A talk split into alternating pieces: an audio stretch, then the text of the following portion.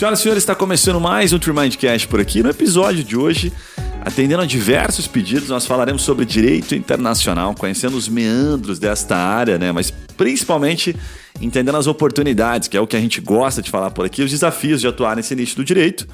E, obviamente, como é que você se torna um especialista, como é que você, que está acostumado a ver a gente falar aqui, ganha dinheiro, como é que você prospecta cliente, como é que você se torna relevante. E depois, obviamente, por consequência, o dinheiro vem a partir desta relevância, né, dessa entrega que você é, leva para o mercado. Como a gente não é bobo nem nada, a gente gosta de trazer especialistas para cá, hoje estamos com Carlos Hatman. Eu vou ter que encurtar a bio dele, já vou dar até uma sugestão para você entrar lá no LinkedIn dele dá uma stalkeada e seguir ele, obviamente. Eu fiz isso, tá bem legal. As experiências dele são, são inúmeras, então eu vou contar algumas aqui e vou pedir para ele depois ele dar um contexto, porque é muito bacana de ouvi-lo. Ele fez direito na UFPR, pós-graduado em Direito Internacional, possui mestrado em Ciências Aeroespaciais pela Unifa. Isso aqui é muito bacana, hein? Advogado há mais de 20 anos, consultor em Direito Internacional. É, recentemente, vou dar uma, uma encurtada aqui, já vou dar uma antecipada. Está é, tá ministrando Tá, tá, tá lecionando, não, né? Lecionando seria a segunda etapa aqui, né? Exato, Vai. É. ele sustentou aqui uma. Uh, sustentou no seu mestrado. Qual era o tema mesmo, de maneira para fazer assertivamente, Carlos? A dissertação é sobre o direito internacional humanitário. Humanitário, isso que o, eu estava tentando. É, o emprego do poder aeroespacial e a proteção da população civil e seus patrimônios. Né? Cara, a relação aqui cruzada animal. É Top. verdade, porque Top. até a guerra tem suas regras, não sim, é? Sim, sim, entendi, perfeito. Então, assim, primeiro, seja bem-vindo, Carlos. Tem um Obrigado. monte de assunto aqui que eu quero né, perguntar para ti. É, eu até não, não bati, vou pedir para você começar dando um contexto, que eu fui mais para a parte final, para a gente dar aquela sustentada em quem vai nos trazer informação, né, a relevância que você tem. Mas eu sei que você tem uma história no, no, no militar muito bacana que sustenta, que se conecta com o direito internacional, né?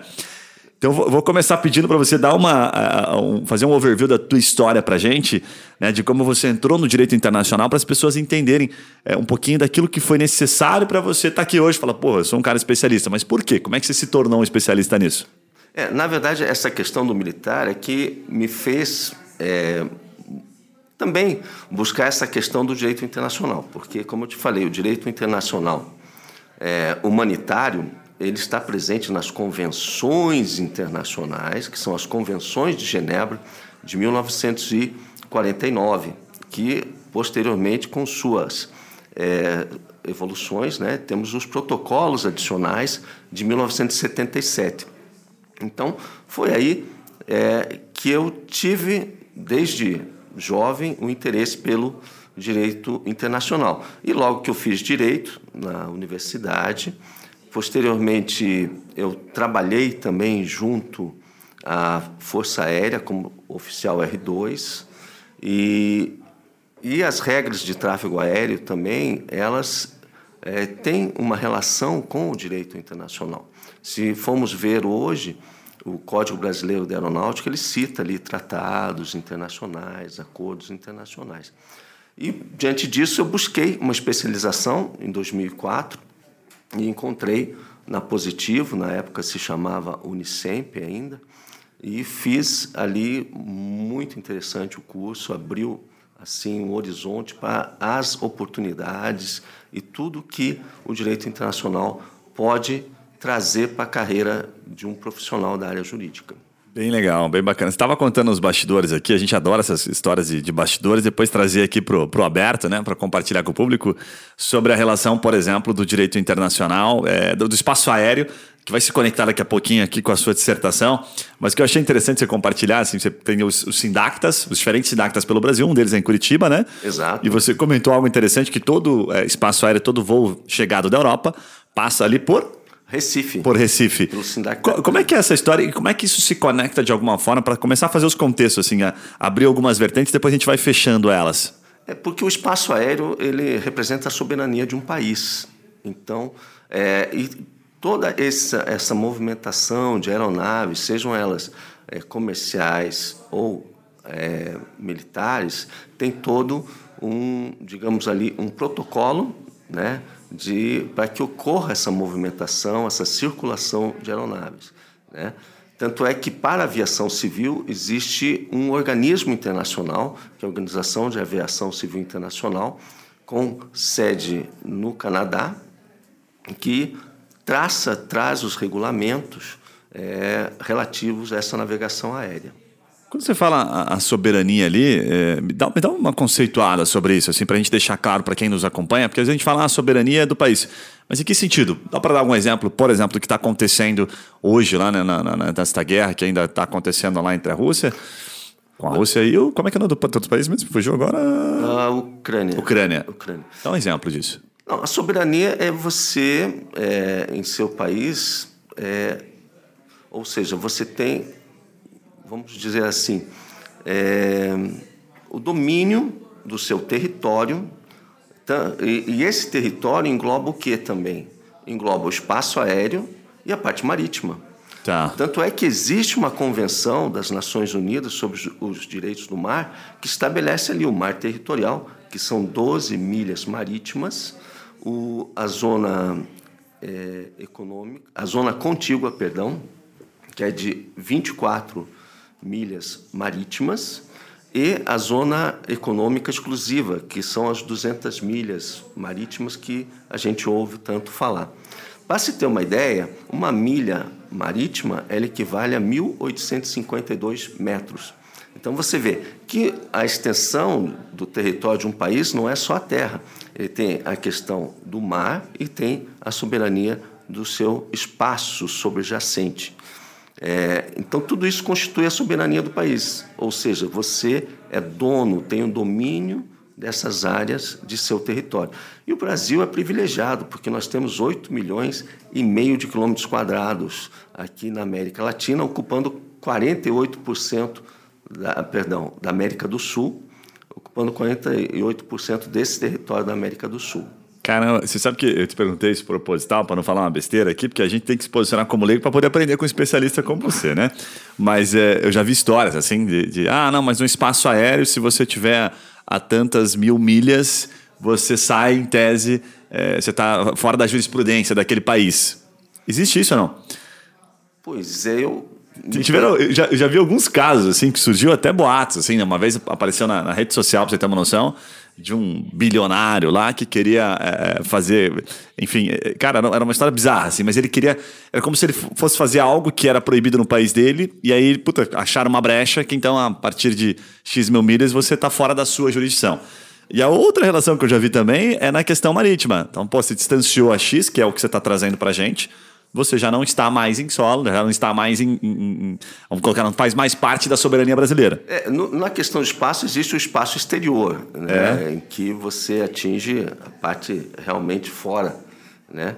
É, e, e, realmente a, a, parte marítima também tem essa questão. Você tem as 12 milhas, que seria o mar territorial, mas tem a zona contígua, né? E tem a zona de. Então, em cada nível desse, você tem um certo domínio. Você pode fazer determinadas ah, fiscalizações, você pode ter atitudes ali de exploração, porque você tem a fauna marinha, tem a flora marinha, né? você tem algas, você tem é, toda a questão dos pescados, enfim. Quando você está falando aqui, eu estou lembrando dos filmes, aqueles filmes de pirata, sabe? Que os caras estão passando lá, é, puta, locais extremamente. É, acho que até tem no, no, Marrocos, tem alguns países assim, ah. e aí ah. fica aquela discussão né? De quem que tem que policiar isso aqui, quem que tem que intervir, né? E aí, puta, não, não é desse país, é do outro país. Não, e tem aquele filme, né? O Capitão Phillips. Isso, exatamente, é, é isso aí, é isso aí. Então, Agora estamos em terras aqui, sei lá, estamos em terra americana, então, puta, ah, chegou em terra americana, os americanos intervêm, então tem é, essas tem questões. Tem toda uma né? questão de se definir Muito ali, legal, isso é muito, muito convidativo. Mas, Carlos, antes de eu te perguntar aqui sobre a questão mercadológica do direito internacional, que é o que muita gente tenta entender, né? Quais são as, as variáveis, eu queria pedir para ti primeiro dar um contexto é, ainda voltando um pouquinho no teu histórico, você me contou uma história legal, a gente gosta de saber um pouquinho da. É, compartilhar um pouquinho da, do seu pessoal, né? Aquilo que você puder compartilhar. Mas eu sei que na infância você fez. É, teve a oportunidade de fazer francês e fez inglês. Justamente. É, isso, pelo que eu entendi, te puxou um pouquinho, né? Exatamente. E primordial para quem quer ingressar na área do direito internacional, pelo menos é dominar o inglês, a língua inglesa, porque contratos são feitos em inglês, a grande parte da comunicação, todo, uma grande parte de material de estudo que se busca sobre é, convenções, sobre acordos, sobre tratados internacionais que impactam. São, claro, os tratados internacionais e convenções, eles são mais afetos ao direito internacional público, mas eles trazem reflexos para a vida do cidadão também, não é? É então, na infância, eu, eu, uma tia minha, ela era casada com um francês, né? E me estimulou a estudar francês. Então, isso. E, e o contato com a cultura francesa, é, isso me trouxe bastante interesse, mesmo ainda adolescente, em ter é, uma oportunidade de trabalhar com estrangeiros, de trabalhar, é, fazer esse link, né, Brasil e o exterior. Você tinha quantos anos na época? Ah, eu tinha em torno de uns 14, 15 anos. Já deve ter agradecido ela, né? Falou, ó, muito. Agradeci muito, muito, muito. Já... Sem saber, ela já estava te puxando, já estava te, te enviesando ali para o mercado. Não, e naquela época, é, com esse contato com, que era o, o, esposo dela, né? Tinha a sogra dela também, que eram franceses, e era muito bacana essa troca de cultura, essa troca de experiência. Porque, na verdade, o que é interessante também é você saber como é que o estrangeiro pensa. Né? Nem todos pensam como nós pensamos. Né? Cada cultura tem suas nuances, cada cultura tem sua peculiaridade. Né? É, uma das coisas que eu falo também é, do direito internacional, que está no nosso cotidiano, né? e às vezes as pessoas dizem, ah, não tem nada a ver com o exterior.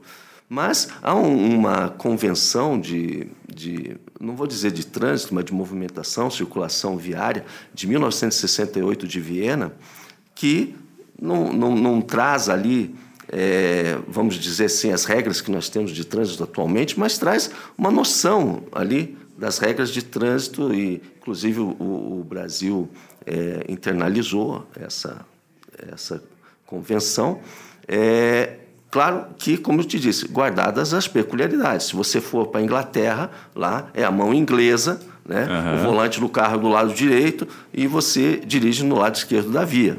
Né? Que isso é uma complicação muito grande. Se você vai atravessar a rua, tem que ter uma atenção é verdade. redobrada. Então, o direito internacional ele está no nosso cotidiano. Como a gente já conversou do setor aéreo, é, essa questão da navegação aérea, navegação marítima, é, hoje em dia nós temos. E também é, tem a questão de internalizar este, é, é, esta, as convenções internacionais, os acordos e tal, ao ordenamento jurídico brasileiro. Bem legal, bem é. bacana. Me conta um pouquinho, antes de te perguntar ainda do mercado lógico, aqui eu queria entender, você, você é, comentou aqui já logo no começo sobre a tua dissertação. Explica um pouquinho do, do, efeito disso, porque vem muito a calhar né, com o momento que a gente vive.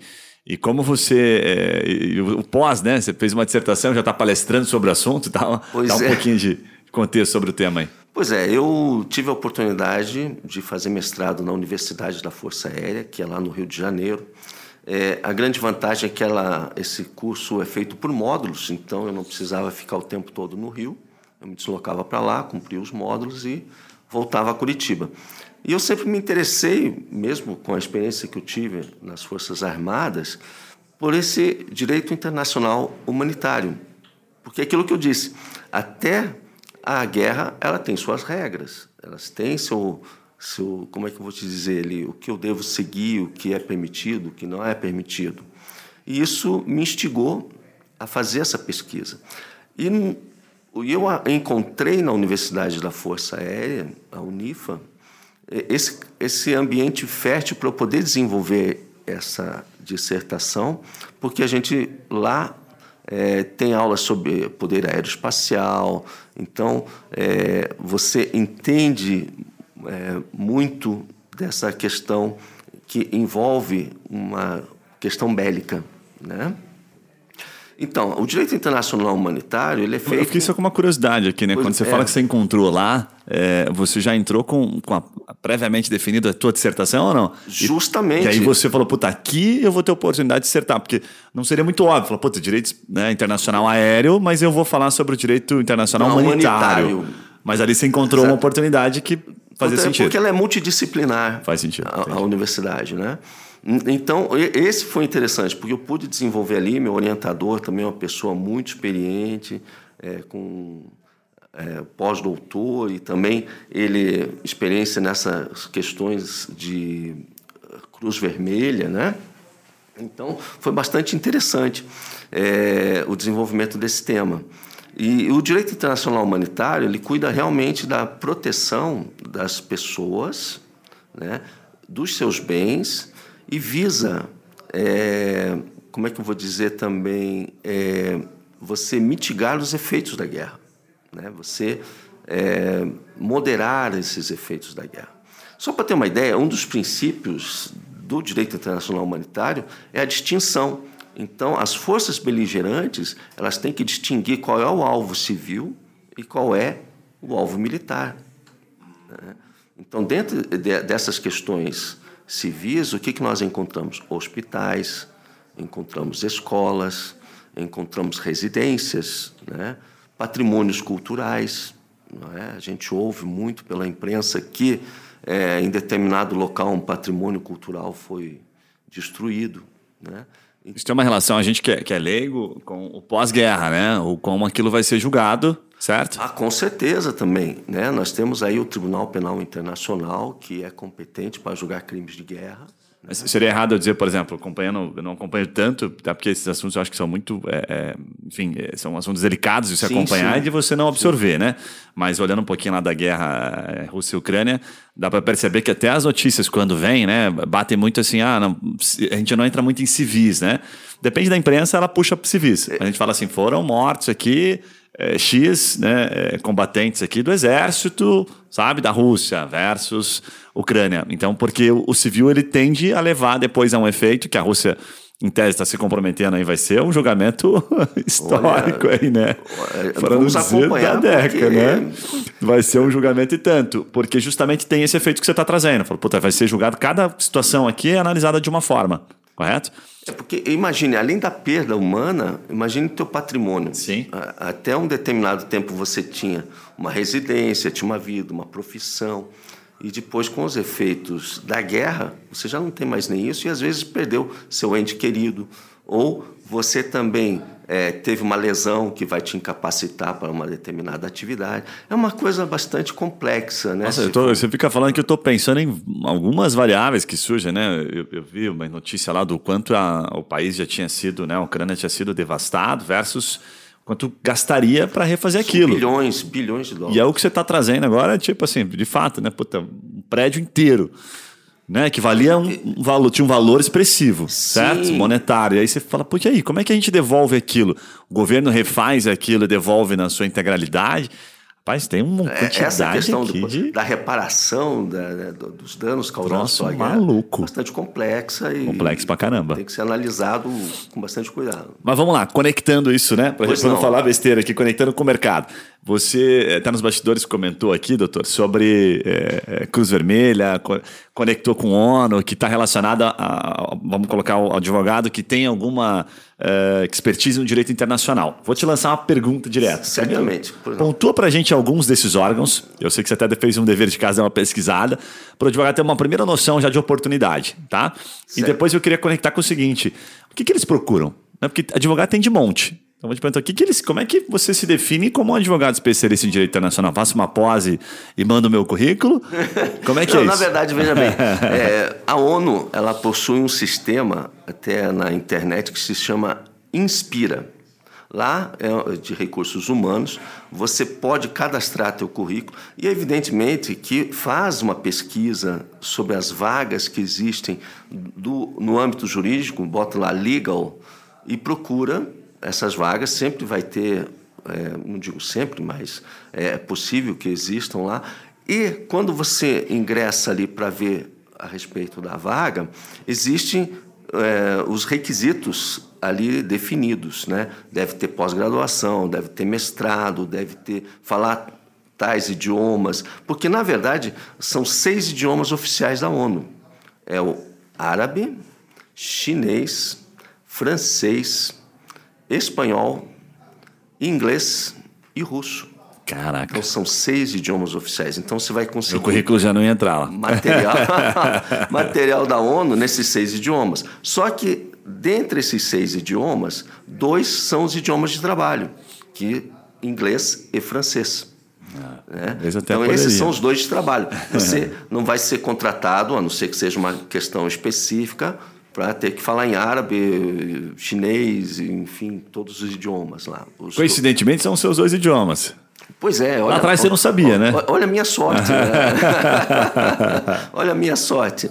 E não apenas a, a ONU ali, é, existe a Cruz Vermelha também, existem outros órgãos que é possível a pessoa que tem uma especialização no direito internacional é, buscar trabalhar junto a esses órgãos. Tá. É, é... Esses, dois, esses dois são, vou colocar os dois mais é, relevantes que vem em mente agora, né? Que são os mais importantes. Duas coisas que você apontou que são importantes. Acho que a primeira língua né, é um básico, certo? Se eu não tenho nem o inglês, puta, ferrou.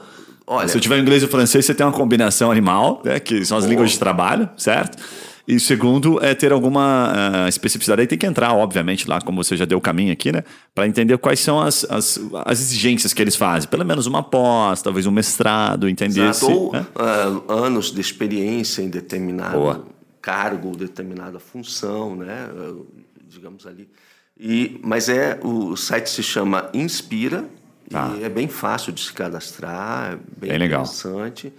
É, então, fora isso, também nós uhum. temos, como já falamos, a Cruz Vermelha Internacional.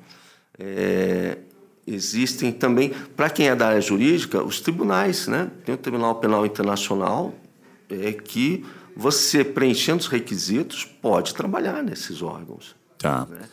Você consegue dar uma pontuada, doutor? Não, não sei se é tão familiar para você, mas mais para dar uma noção para o advogado que nos acompanha, é, alguns exemplos de causas que essa pessoa viria a trabalhar, por exemplo, né, numa Cruz Vermelha? Ah, com certeza. A Cruz Vermelha é o direito internacional humanitário. Tá. Porque o, o direito internacional humanitário não é aplicado apenas e tão somente na guerra.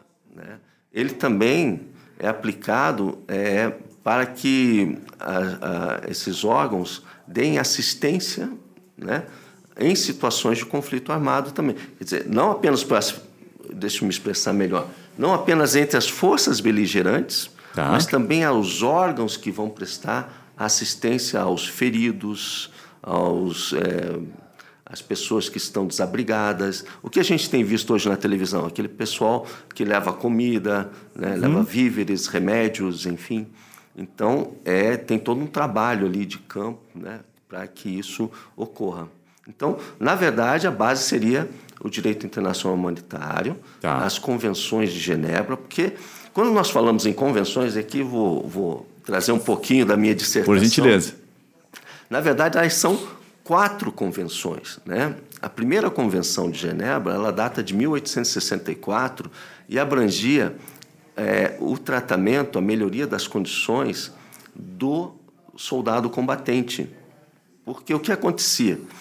Às vezes o, o serviço de assistência médica ele não era suficiente para atender a pessoa que estava ferida no campo de batalha. Depois, em 1906, houve, se eu não me engano, houve a segunda Convenção de Genebra, que além de cuidar da proteção, da melhoria da condição do combatente terrestre, ela trazia a condição dos náufragos dos, da Força Naval. Caramba! É? Depois, em 1929, o pessoal trouxe. Isso por óbvio, até por uma, por uma questão lógica de, puxa, agora temos uma nova, vamos colocar nossas revoluções industriais Exatamente. que foram acontecendo. Exatamente. Animal, tá. e, e se evoluiu em 29 também para o prisioneiro de guerra. Ah, então aí se incluiu o combatente da força terrestre, o combatente da força naval, o prisioneiro de guerra. Aí veio a Segunda Guerra. Estamos aqui em 29, em seguida veio a Segunda Guerra. O que aconteceu? Foi uma devastação na Europa. Né? Se eh, observarmos as fotos históricas, a gente vai ver prédios destruídos, eh, a situação toda, pessoas que eh, vítimas, né, falecidas. E aí o pessoal pensou: agora a gente vai ter que evoluir mais esse texto aqui. Então vamos incluir o quê? Os civis e seus patrimônios. Então isso foi em 1949. Então quando falamos em convenções de Genebra, são todas essas quatro.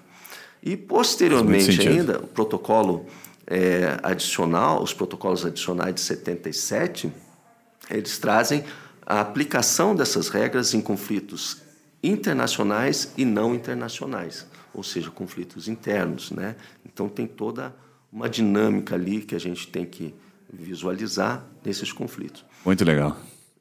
Agora, conectando um pouquinho do que você está trazendo ali com o mercado, a gente falou, citou aqui um exemplo mais do mercado. É Falando do mercado, do mercado privado, do mercado público, né? Que seria sim, esse sim. mercado, né? É, é, que a ONU não se encaixa muito nessa é, definição, é, talvez é. um terceiro setor aqui, enfim, independentemente da forma como a gente vai colocar, mas pensando para o advogado que está pensando como profissional do direito internacional, né? Perfeito. Se eu conectar isso com o mercado privado, tá? De a gente falar um pouquinho da atuação é, vamos colocar assim, mais, mais comercial, mais mercadológica.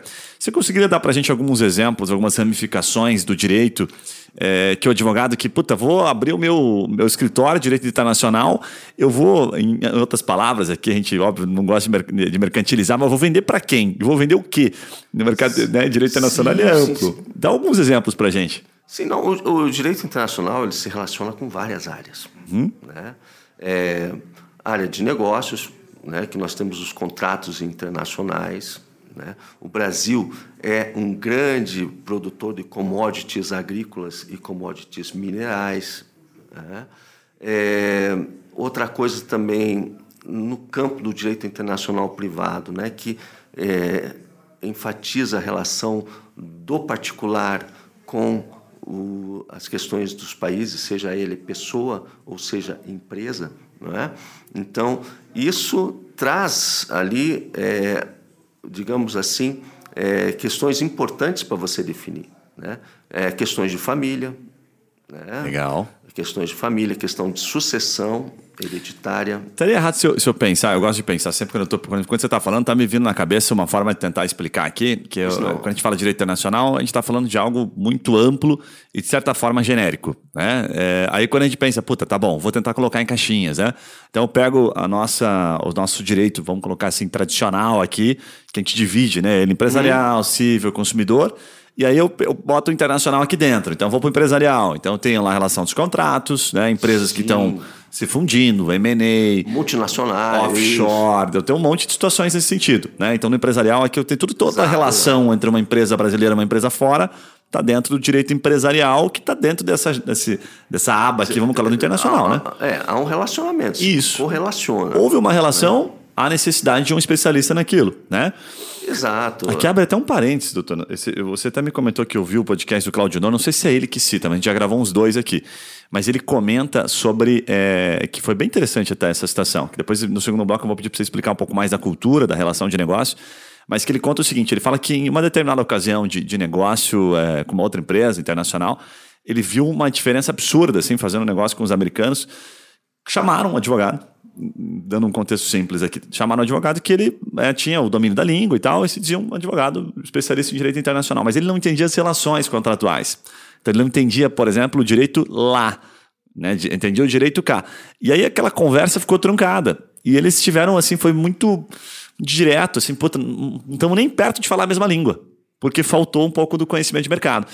E aí eu já vou puxar uma, uma, uma, pequena brecha aqui, porque eu acho que vale super a pena ouvir a tua expertise. Sim. O cara tem que entender a relação aqui e tem que entender a relação lá, do direito empresarial lá, para depois conectar veja, as duas coisas. Né? É, veja, porque uh, a questão do comércio internacional, né, ela segue Incoterms, que seriam os termos de negociação. Né?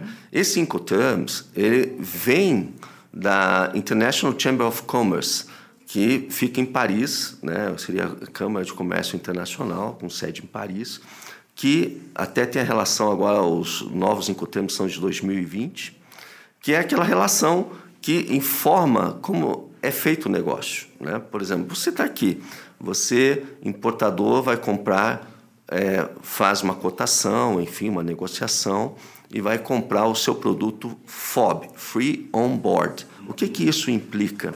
Implica que o fornecedor do produto vai entregar o produto no porto dentro do navio.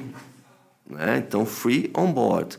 Então, ele entrega dentro do navio. Então, tem toda essa dinâmica que você tem que entender para poder fazer. Às vezes, o empresário do exterior ele quer comprar é, com o seguro. Então, é o Cost Insurance and Freight. Então, ele tem a cotação com o custo o seguro e o frete. O mercado a gente entende FOB e CIF, né? É, é, são os mais comuns, por isso que eu os trouxe. É, eu lembro de uma história, uma, eu fiz importação de vinho da época, e, e, aí quando a gente foi importar o vinho, eu lembro que o nosso despachante lá, ele comentou, falou, olha, você tem que contratar aqui um seguro. Era um troço que até hoje falou, caramba, cara, que é quando você tá é, sai tirando lá, vamos colocar do caminhão, aqui que traz lá o seu container, tem um processo até ele entrar no navio, né? Que vem lá, me corrija que se eu estiver errado, mas tem um, um prático lá que puxa, ah, né? Sim, sim, sim. E aí aquilo ali tinha um perigo, tinha um risco naquele processo. Então eu tinha que pagar um seguro daquele processo. Porque a partir desse momento, aqui, eu, eu lembro que o meu frete era um troço maluco, assim. Ele vinha até aqui. Então o caminhão parou, aqui acaba o teu frete. No caso, o frete da uh, vinícola que eu comprava, né? E dali começava o meu FOB. Então eu tinha que contratar um seguro para que esse processo acontecesse. Porque existia um risco naquela operação. Cara, sei que na época ele me explicando aquilo, eu falei, cara, você tá maluco, eu não entendi nada disso aqui. Mas aí foi é, é isso que você falou até, linkando a, a situação anterior. É, realmente, a pessoa tem que. É, o profissional que vai trabalhar com comércio internacional né? Ele tem que estar afeto a essas normas. Os detalhezinhos ali. Né? Esses detalhezinhos, porque tem todo um regramento. Né? É. Agora, é, ainda avançando um pouquinho mais no mercado lógico, antes de a gente entrar na aplicação ali, é, usando essa, essa linha do, de raciocínio, de a gente usar a nossa a nossa referência do direito, né? Então a gente pô, citou bastante o empresarial. É, e tem aí o direito civil, civil que é extremamente amplo, dá para colocar família aqui dentro. Eu trouxe um exemplo aqui, até que eu acho que vale a pena contar, que era um, era um cliente nosso, hoje é um, é um baita de uma referência, um amigo, que é o Vinícius Terce, né? Que ele atua então dentro do civil.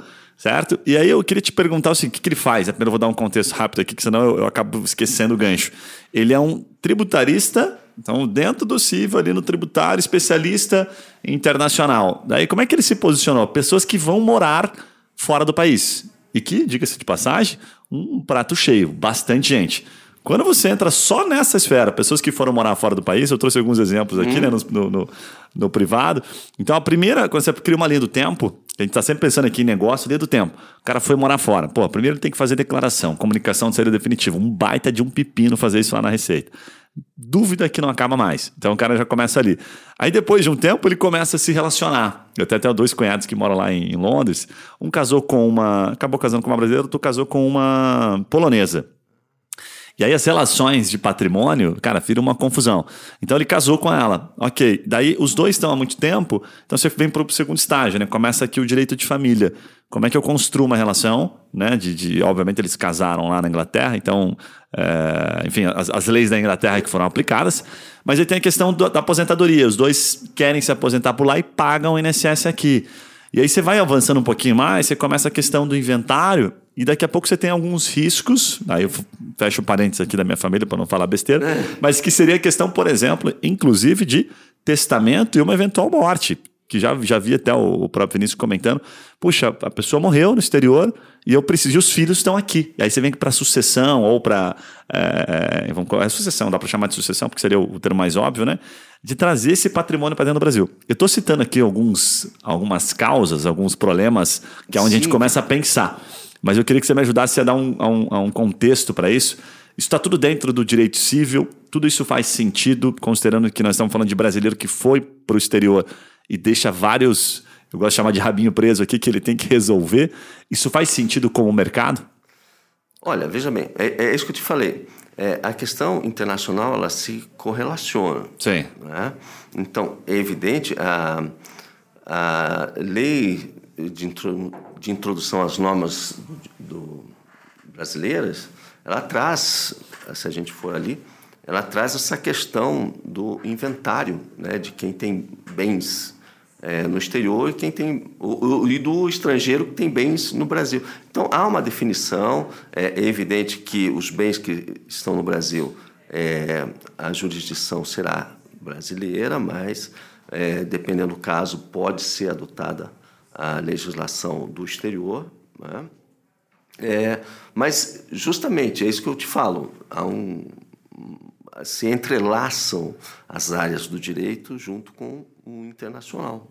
Perfeito, perfeito. Eu lembro de algumas histórias ali que ele contava, eventualmente eu acabava participando, ele falava, olha, Depende de onde vem o patrimônio e da relação é, é da, do, do, acordo bilateral que existe entre os países. Então, não tinha ah, uma também, regra é, unificada, né? Você fala assim, poxa, os Estados Unidos e o Brasil têm um acordo, tem um, né, um...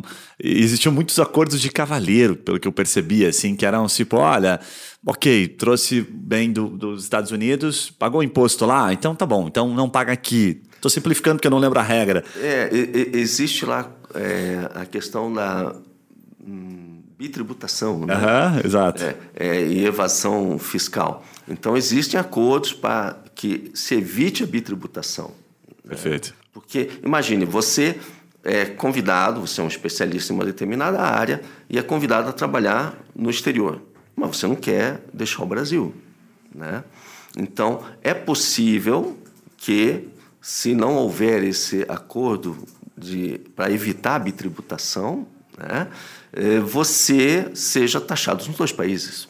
Né? Fato. Imposto de renda, ou seja lá qual for o nome que existe no outro país, mas que seja muito legal, muito legal. Cara, esse, esse, assunto, doutor, é muito convidativo, tem um monte de coisa aqui que daria para a gente explorar. É, e, assim, para tentar dar um, um, desfecho, né? A gente trouxe aqui um pouquinho, não só da tua história, mas você trouxe exemplos práticos aqui, né, de, de, atuações, da forma de atuar, e já deu um gostinho, um pouquinho da, da, da, da necessidade em termos de conhecimento. O que você provocou aqui uma coisa tipo, é complexo, você tem que estudar bastante. Né? A primeira mensagem que me vem fala assim, cara, se o cara ser um especialista, colocar no LinkedIn direito internacional, ele vai ter que ler bastantinho, né? Não, eu, eu, muito. Eu, vou dizer para você, é, é, essa questão do direito internacional humanitário, para eu concluir a minha dissertação, a maioria dos textos eu consegui em francês. Caraca. Então, quer dizer, se você não tem um conhecimento de uma Faz língua, muito sentido. Então você, às vezes, não, não acessa, porque nem tudo está em inglês. Né? Você tem um grande acervo acadêmico, cultural em inglês, mas existem outros idiomas ali que é, te trazem também conhecimento de muita Com certeza, coisa. muito legal.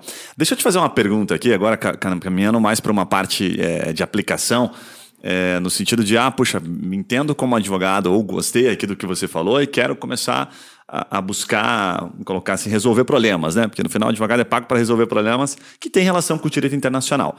É, como é que você diria, assim, é, pontuando algumas coisas que tiver em mente, no sentido de como é que eu entro nesse mercado? Como é que eu dou a primeira entrada, assim, para me mostrar e começar a ser contratado?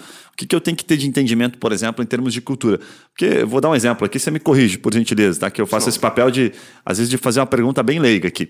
quero atuar para o mercado americano. Então, eu tenho lá, por exemplo, direito imigratório, eu tenho várias formas, várias portas de entrada que eu posso, de alguma forma, me, me posicionar. E daqui a pouco eu posso falar até um pouco do marketing disso que vão chegar negócios para mim. O que, que eu preciso saber em termos culturais? Você entender o que daquele país que você diria que é um, é um beabá, assim, para ele poder começar a atuar fora o direito. Aplicação prática. Para eu começar a querer fazer negócio, por exemplo, com um americano, fazer negócio com um europeu, o que, que são as diferenças práticas ali? É, na verdade, conhecer outras culturas é muito importante para que você possa atuar né, de uma forma bastante satisfatória. E eu não vejo outra forma que não seja é você conhecer a cultura em loco. Né? Seria mais interessante conhecer a cultura em loco. E é mais prazerosa também, né? Também, evidentemente, vai passar né, um determinado tempo. Só uma semana na Itália lá é uma delícia, né? Na França, então. Passa a conhecer né, a cultura local. Isso daí ajuda bastante. É, quanto à divulgação, são aquelas previstas, você é da área do marketing jurídico, sabe quais são as limitações, enfim, que a gente tem questões éticas, né? E, Sim. Então, é, seguindo o que está previsto ali, enfim. Mas negócios que já chegaram, por exemplo, para você, que você pode compartilhar, não no sentido do, da, da, causa em si, né, nem do cliente, porque isso tem que ser preservado, mas eles se deram, eles se dão muito em razão da, do relacionamento, desse exemplo, por exemplo, de estar lá em loco e, e fazer esta, né, adaptar a cultura, ou porque você se posicionou e surge cliente, sei lá, do LinkedIn, surge cliente do Instagram, um pouco da tua, da tua experiência, do que já chegou até você, que você percebeu. Parece que esse é um caminho aqui que funcionou, que deu certo para mim. É, veja só, é, todas as formas, é isso que eu te falei, preservando ali a questão ética, né, é, podem atrair pessoas com interesse em te contratar, em buscar uma consultoria, uma assessoria, enfim. É, mas importante, se a pessoa tem uma vivência em loco, se torna conhecida e, é evidente isso é, pode contribuir para que ela tenha um desenvolvimento profissional bastante interessante e satisfatório. Bem legal. Doutor, deixa eu te perguntar um negócio aqui sobre a, a aplicação. Tem um, assunto que a gente acabou nem entrando, porque ele leva hum. bastante tempo, mas está super.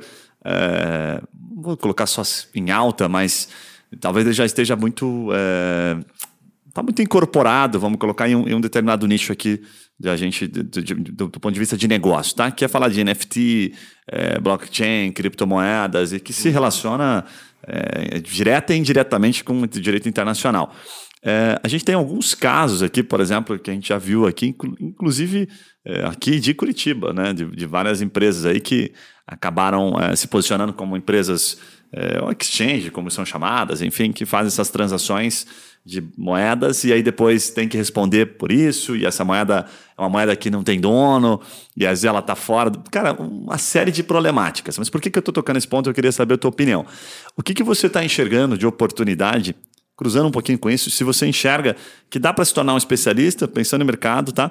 Em NFT, em blockchain, em criptomoeda e outras coisas que se relacionam com o direito internacional, que você já está enxergando ali, né? Caminhando um pouquinho, baseado até na sua, na sua dissertação, em outros estudos que eu sei que você acaba fazendo, que pode ser uma brecha para o advogado estar tá nos acompanhando, porque a gente fala muito sobre profissão do futuro.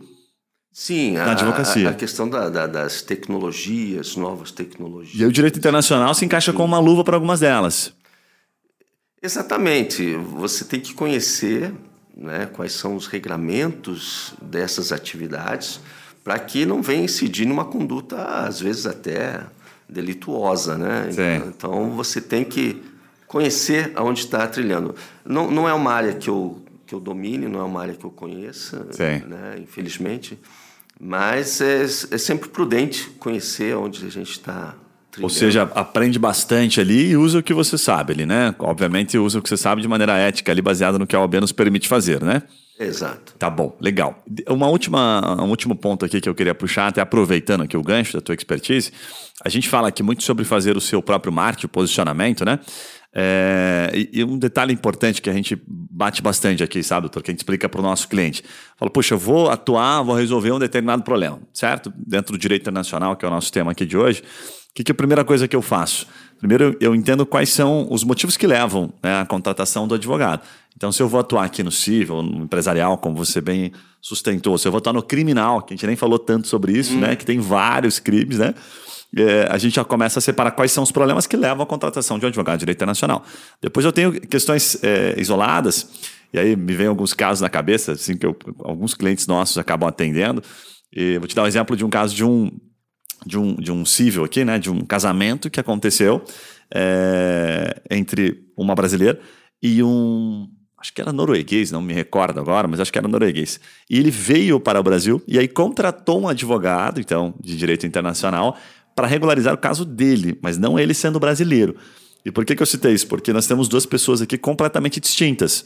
Então ele poderia, em tese, contratar alguém, até um advogado né, norueguês atuando aqui, mas ele está vindo para o Brasil. Então a tendência é que ele procure alguém que tenha especialista, né, que tenha alguma certa que expertise, conheça, é. né, que conheça e que tenha mais familiaridade. Vou dizer que tem um, ah, um advogado especialista em casamentos entre brasileiro e norueguês, não é isso. Mas ele tem uma, um pezinho ali. Né? Então ele já sabe, poxa, como é que ele se posiciona e como é que ele regulariza aqui.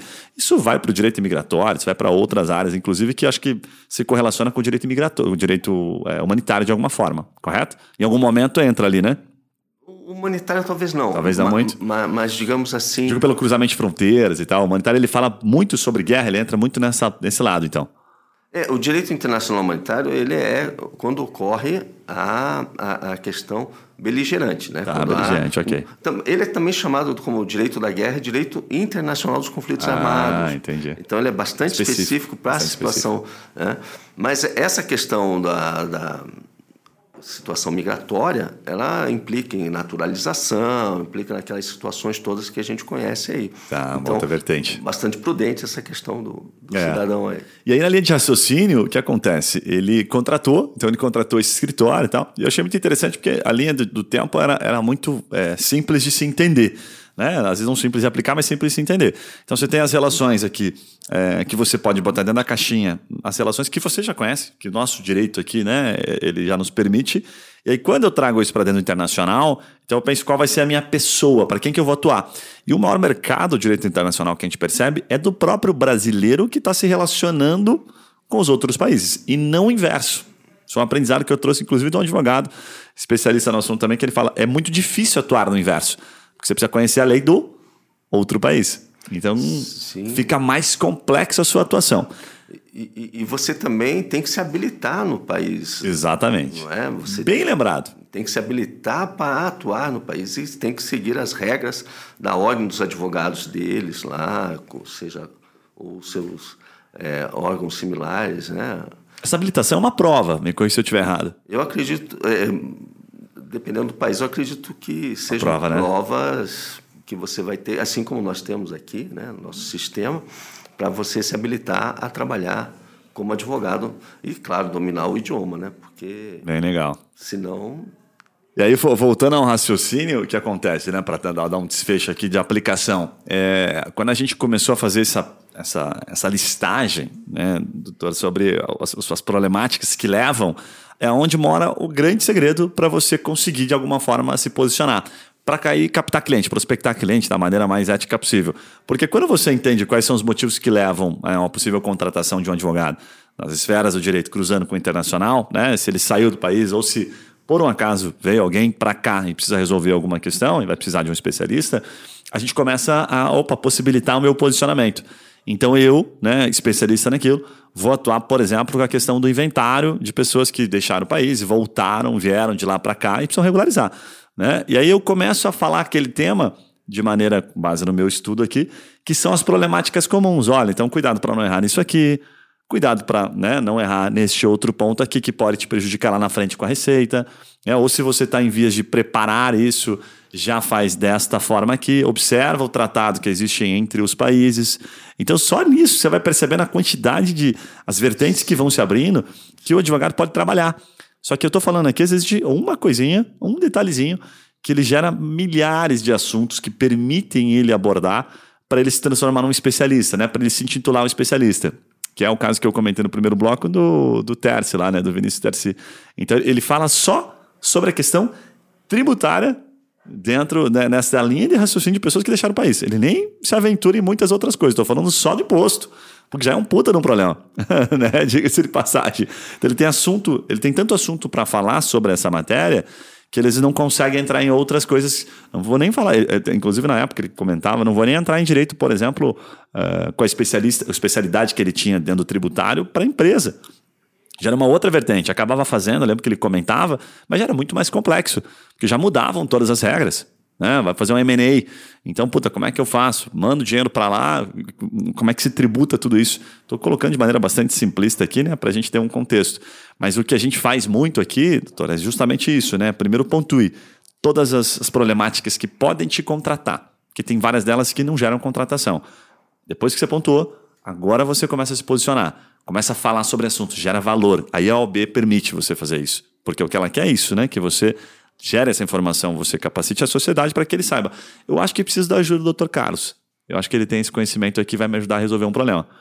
Faz sentido um pouco disso ou não?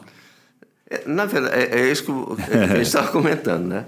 Você vai se tornando conhecido, enfim, na sua área de atuação, e isso vai trazer os frutos é, do seu trabalho, enfim. E, e, é evidente que a pessoa, se ela quiser só trabalhar com determinado tema, seja ele de qual área do direito for, se tornar ali uma pessoa que conhece muito bem esse tema, é evidente que ela vai ser, tendo um mercado para isso, né?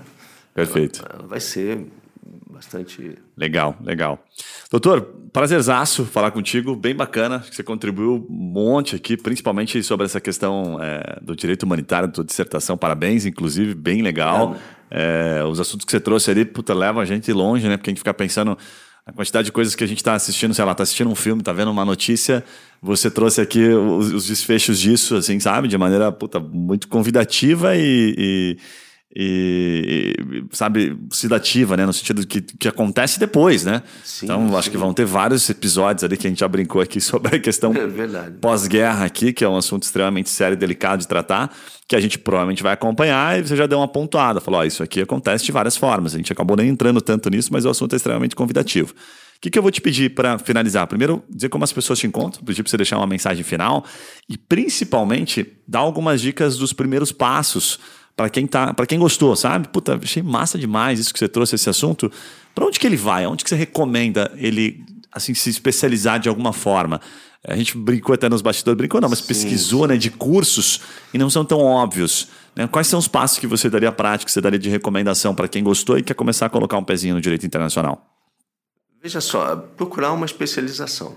Né? Tá. É importante que você tenha um curso com pessoas capacitadas que vão lhe trazer esse conhecimento e, ao final, lhe é, proporcionar um certificado que você comprove né, essa especialização. Mesmo porque aquilo que nós estamos conversando, de trabalhar em órgãos internacionais, é, evidentemente eles vão querer uma prova de que você é especialista em determinado tema. Né? Então é isso que importa, é buscar, existem oportunidades aí de se aperfeiçoar, de estudar, enfim e mestrados, é, especializações e fazer essa busca. Abre portas pra caramba aí, Abre né? Abre portas pra caramba. Legal, bem bacana. Até o, o, é uma pergunta meio óbvia, né? Mas a, a tua a tua a sequência em termos de, de, de aprendizado, de pós-graduação, agora mestrado e tal, é, a gente falou, não sei se você pode abrir aqui, né? Mas ela já está se caminhando para um, para lecionar, né? Então a gente já pode talvez olhar para você com, nos bastidores, é verdade, aqui, quem né? sabe, né? com, com, olhos para a, a, vida acadêmica, enfim, mas vamos ver. E, até, e até a cabeça, né? Quando você, eu já entrevistei aqui diversos professores e vários advogados é, de aplicação prática. A gente já percebe a diferença na hora até mesmo de se expressar, na hora até mesmo de ensinar o direito de passar a mensagem é completamente diferente, porque ele está pensando já né, naquela. A, a nossa, a, nossa menta, a nossa mente já se encaminha para isso. Então você não consegue, às vezes, pensar tanto. Eu vou muito pro mercadológico, você viu, né? É. Chato, né? Você perguntando, mas negócio, vendas e como é que eu faço o negócio em cima disso. E você já está muito mais naquela linha de, puxa, aqui eu tenho que ir pro conhecimento, eu tenho que ir pro conhecimento. É o conhecimento que me basta. Então, se eu tenho aquele conhecimento. É a base, é, é a base de tudo. Exatamente. Tá muito mais sólido, né? É satisfação. Bem legal. Como é que, as pessoas, como é que o pessoal te encontra aqui? Eu vou colocar na descrição do episódio. Carlos Hatman, pelo LinkedIn, é a principal fonte de, de, de, de te encontrar? O principal local para o pessoal te procurar? Acho que basta. Né? Basta o LinkedIn, Carlos Hatman. Então, ó, Carlos A. Hatman, Hatman com dois T's e dois N's no final. Isso, exatamente. É isso, né? Carlos Hatman, vocês vão encontrar, é um dos primeiros ali do, do LinkedIn. Então, vai dar para dar uma olhada na, na, na vasta é, especializações aqui do doutor, enfim, conhecer um pouquinho de mercado. Quem tiver, obviamente, é, quiser entrar em contato com ele, né? Quem sabe enquanto ele está decidindo aí se se torna professor, aí você vai nos agraciar aí com o seu conhecimento.